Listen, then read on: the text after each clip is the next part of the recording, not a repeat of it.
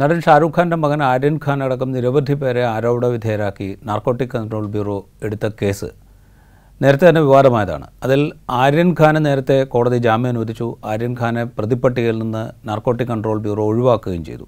ഇപ്പോൾ ആ കേസ് വാർത്തയിൽ നിറയുന്നത് ഇതൊരു കെട്ടിച്ചമച്ച കേസായിരുന്നു. ആര്യൻ ഖാനെ ഈ കേസിൽ കൊടുക്കുകയായിരുന്നു. അത് ഷാരൂഖ് ഖാനെ ഭീഷണിപ്പെടുത്തി പണം തട്ടാനുള്ള ശ്രമത്തിന്റെ ഭാഗമായിരുന്നു. അതിന് ചുക്കാൻ പിടിച്ചത് നാർക്കോട്ടിക്സ് നാർക്കോട്ടിക് കൺട്രോൾ ബ്യൂറോയുടെ അന്നത്തെ മുംബൈ ഡയറക്ടറായിരുന്ന സമീർ വാങ്കഡെ അടക്കം ഉദ്യോഗസ്ഥരാണ് എന്നൊക്കെയുള്ള വിവരങ്ങളാണ് ഇപ്പോൾ പുറത്തു വരുന്നത്. ഇപ്പോൾ സി ബി ഐ അതിന്മേൽ ഒരു കേസ് രജിസ്റ്റർ ചെയ്തിരിക്കുന്നു.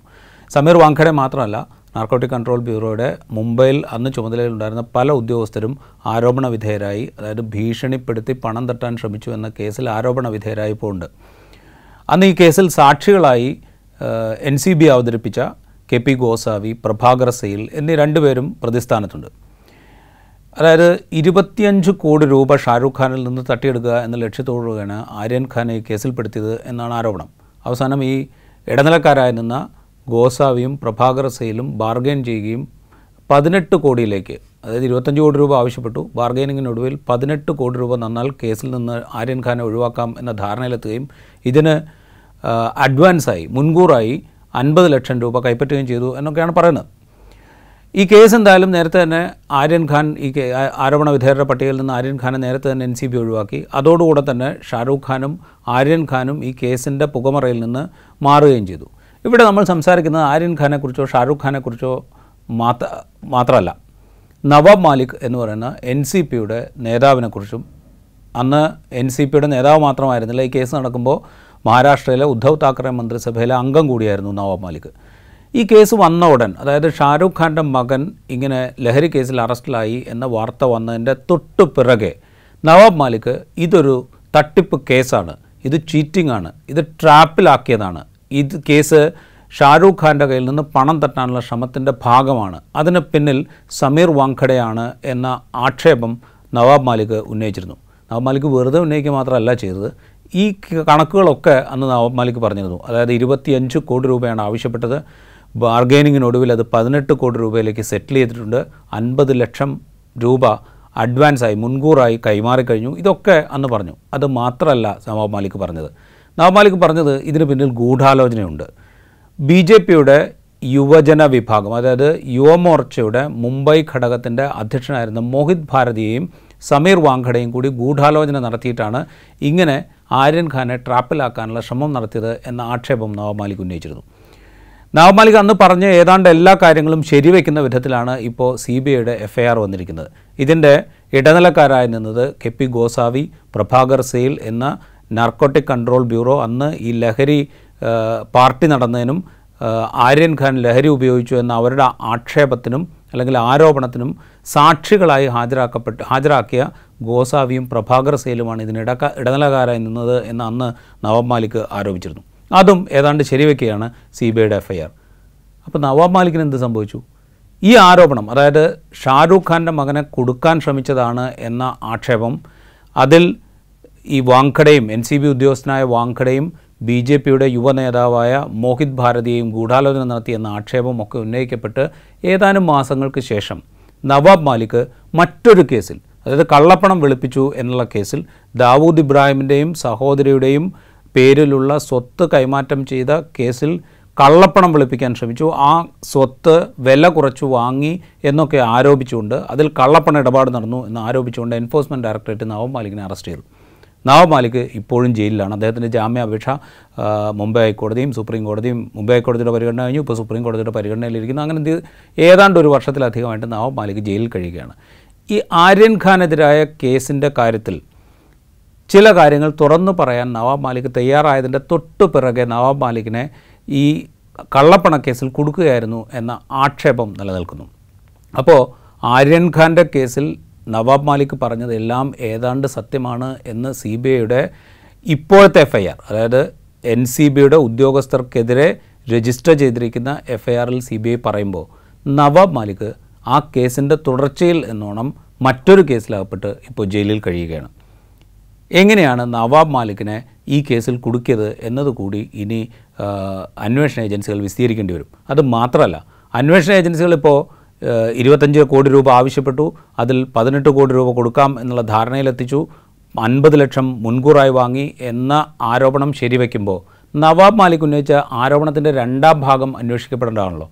കാരണം എന്ന് വെച്ച് കഴിഞ്ഞാൽ ഇതിന് പിന്നിൽ ഗൂഢാലോചനയുണ്ട്. ആ ഗൂഢാലോചനയിൽ ബി ജെ പിയുടെ മുംബൈ യുവഘടകത്തിന്റെ നേതാവായിരുന്ന മോഹിത് ഭാരതിയയ്ക്ക് പങ്കുണ്ട് എന്ന് നവാമാലിക് ആരോപിച്ച് അവിടെ വെച്ചിട്ടുണ്ട്. എന്തുകൊണ്ട് സി ബി ഐ ഇതേക്കുറിച്ച് അന്വേഷിക്കുമോ ഇതേക്കുറിച്ച് അന്വേഷിക്കേണ്ടതല്ലേ? എന്തുകൊണ്ടാണ് ഇത് അന്വേഷിക്കപ്പെടേണ്ടി വരുന്നത്? ഇനി നമുക്ക് സമീർ വാങ്കഡെ എന്ന് പറയുന്ന എൻ സി ബിയുടെ ഈ കേസ് രജിസ്റ്റർ ചെയ്ത ഉദ്യോഗസ്ഥന്റെ കാര്യം എടുക്കാം. ഈ ഉദ്യോഗസ്ഥൻ റവന്യൂ ഇന്റലിജൻസിലാണ് ഐ ആർ എസ് ഉദ്യോഗസ്ഥനാണ് അദ്ദേഹം ഇദ്ദേഹം ഡെപ്യൂട്ടേഷനിലാണ് എൻ സി ബിയിലേക്ക് വരുന്നത്. എൻ സി ബിയിൽ ഒരു വർഷത്തെ ഡെപ്യൂട്ടേഷൻ കാലാവധി കഴിഞ്ഞ് അദ്ദേഹത്തിന് നാല് മാസം ഡെപ്യൂട്ടേഷൻ കാലാവധി നീട്ടിക്കൊടുക്കപ്പെടുന്നു. എൻ സി ബിയിലേക്ക് വരുന്നതിന് മുമ്പ് അദ്ദേഹം national investigating agency N I എയിൽ ഡെപ്യൂട്ടേഷനിലുണ്ടായിരുന്നു എയർ ഇന്റലിജൻസ് യൂണിറ്റിൽ എയർഫോഴ്സിന്റെ ഇന്റലിജൻസ് വിഭാഗത്തിൽ ഡെപ്യൂട്ടേഷനിലുണ്ടായിരുന്നു നമുക്കറിയാം രണ്ടായിരത്തി പതിനാലിൽ നരേന്ദ്രമോദി സർക്കാർ അധികാരത്തിൽ വന്നതിന് ശേഷം N I A air intelligence N C B തുടങ്ങിയ പ്രഹരശേഷിയുള്ള അന്വേഷണ വിഭാഗങ്ങളിലേക്ക് ഉദ്യോഗസ്ഥർക്ക് ഡെപ്യൂട്ടേഷൻ കിട്ടണമെങ്കിൽ അത് കൃത്യമായ രാഷ്ട്രീയ പിൻബലമുള്ളവർക്കേ കിട്ടൂ എന്ന് നമുക്ക് നമുക്ക് നല്ല ബോധ്യമുണ്ട്. ആ ഉദ്യോഗസ്ഥർ ഏത് വിധത്തിലാണ് ഉപയോഗിക്കേണ്ടത് എന്ന കാര്യത്തിൽ ഭരണ നേതൃത്വത്തിന് നല്ല തിരിച്ചറിവുണ്ട് എന്ന് നമുക്കറിയാം. പല കേസുകളിലും നമ്മളത് കാണുന്നുണ്ട്. എങ്ങനെയാണ് ഉദ്യോഗസ്ഥരെ തിരഞ്ഞെടുക്കുന്നതെന്ന്. ഇപ്പോൾ ഏറ്റവും ഒടുവിൽ കർണാടകയിലെ ഇലക്ഷൻ ഫലം വന്നതിന്റെ തൊട്ട് പിറകെ കർണാടകയിൽ ഇത്രകാലം ഡി ജി പി ആയിരുന്ന കോൺഗ്രസ് നേതാക്കൾക്കെതിരെ കേസെടുക്കാൻ വലിയ ഉത്സാഹം കാട്ടിയ പ്രവീൺ സൂദ് എന്ന് പറയുന്ന ഐ പി എസ് ഉദ്യോഗസ്ഥനെ സി ബി ഐ ഡയറക്ടറാക്കി നിയമിക്കാൻ കേന്ദ്ര സർക്കാർ തീരുമാനിച്ചത് നമ്മൾ കണ്ടു. അതിൽ പോലും ഈ ഉദ്യോഗസ്ഥന്റെ പേര് അവസാന പട്ടികയിൽ ഉണ്ടായിരുന്നില്ല തിരികെ കയറ്റിയതാണ് എന്ന ആക്ഷേപം ഉന്നയിക്കപ്പെടുന്നു. അപ്പോൾ ഇത്തരം ഉദ്യോഗസ്ഥരെ തിരഞ്ഞെടുത്ത് ചില കാര്യങ്ങൾക്കായി കൃത്യമായി നിയോഗിക്കുകയും അവരെ ഉപയോഗിക്കുകയും ചെയ്യുന്നത് നമ്മൾ കാണുന്നുണ്ട്. അതുകൊണ്ട് ഈ സമീർ വാങ്കഡെ എന്ന് പറയുന്ന ഉദ്യോഗസ്ഥനെ എന്ത് കാര്യത്തിനാണ് അവിടേക്ക് നിയോഗിച്ചത്? അദ്ദേഹത്തിൽ നിക്ഷിപ്തമായ ചുമതല എന്തായിരുന്നു? ഈ പറയുന്ന വിധത്തിൽ നവാബ് മാലിക് ആരോപിക്കപ്പെടുന്ന വിധത്തിലുള്ള ഗൂഢാലോചന അവിടെ നടന്നിട്ടുണ്ട്. ഇത്തരം കാര്യങ്ങളിലേക്കൊക്കെ അന്വേഷണം പോകേണ്ടതാണ്. പക്ഷേ ഏജൻസി സി ബി ഐ ആണ്. കേന്ദ്ര സർക്കാരിന് കീഴിലുള്ള ഏജൻസിയാണ്. അതിലേക്കൊന്നും അന്വേഷണം പോകാനിടയില്ല. പക്ഷേ ഷാരൂഖ് ഖാൻ ആയതുകൊണ്ട് നടൻ ഷാരൂഖ് ഖാൻ ആയതുകൊണ്ടും ഷാരൂഖ് ഖാന് ഇന്ത്യയിൽ ഉള്ള ഫാൻ ബേസ് അദ്ദേഹത്തിന്റെ ബന്ധങ്ങൾ ഇതൊക്കെ ഉപയോഗിച്ചുകൊണ്ട് ആര്യൻ ഖാന്റെ കേസിൽ ഒരു കാര്യക്ഷമമായ അന്വേഷണം ഒരുപക്ഷെ ഉണ്ടായേക്കാം. നവാബ് മാലിക്കിന്റെ ആരോപണത്തിൽ അന്വേഷണം ഉണ്ടാകും എന്ന് പ്രതീക്ഷിക്കരുത്.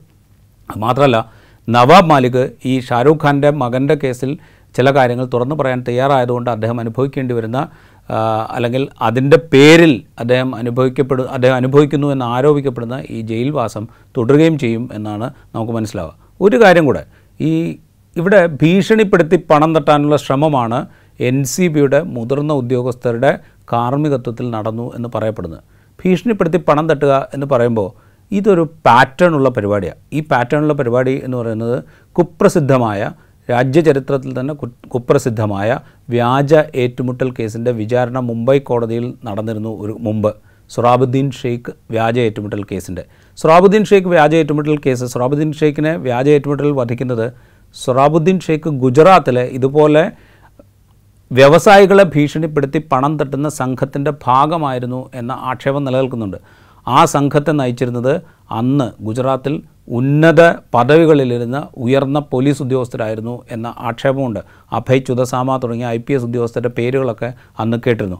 ആ കേസിലാണ് ഇപ്പോൾ ആഭ്യന്തരമന്ത്രിയായിരിക്കുന്ന അമിത് ഷാ ആരോപണ വിധേയനാവുകയും പിന്നീട് ജസ്റ്റിസ് ലോയ എന്ന ഈ കേസ് കൈകാര്യം ചെയ്തിരുന്ന ജഡ്ജിയുടെ ദുരൂഹ മരണത്തിന്റെ ബലത്തിൽ കുറ്റവിമുക്തനാക്കപ്പെടുകയും ചെയ്യുന്നു. അപ്പോൾ ഈ ഭീഷണിപ്പെടുത്തി പണം തട്ടുക എന്ന് പറയുന്ന പരിപാടിക്ക് ആരുടെയൊക്കെ മേൽനോട്ടമുണ്ട് ആരുടെയൊക്കെ കാർമ്മികത്വമുണ്ട് എന്നൊക്കെ സമീർ വാങ്കഡയുടെ പുതിയ കേസിന്റെ പശ്ചാത്തലത്തിൽ അതായത് ഷാരൂഖ് ഖാനിൽ നിന്ന് ഇരുപത്തിയഞ്ച് കോടി രൂപ ഭീഷണിപ്പെടുത്തി പണം തട്ടാനുള്ള ശ്രമമുണ്ടായി എന്ന് സി ബി ഐ ആരോപിക്കുമ്പോൾ ഈ ഭീഷണിപ്പെടുത്തി പണം തട്ടുക എന്ന കലാപരിപാടിയുടെ പിറകിൽ ആരൊക്കെ എന്ന ക്വസ്റ്റ്യൻ സ്വാഭാവികമായി വരും പക്ഷേ ദൗർഭാഗ്യവശാൽ ഇക്കാലത്തുള്ള അന്വേഷണ ഏജൻസികൾ ആ ചോദ്യത്തിന് പുറകെ പോകാനിടയില്ല.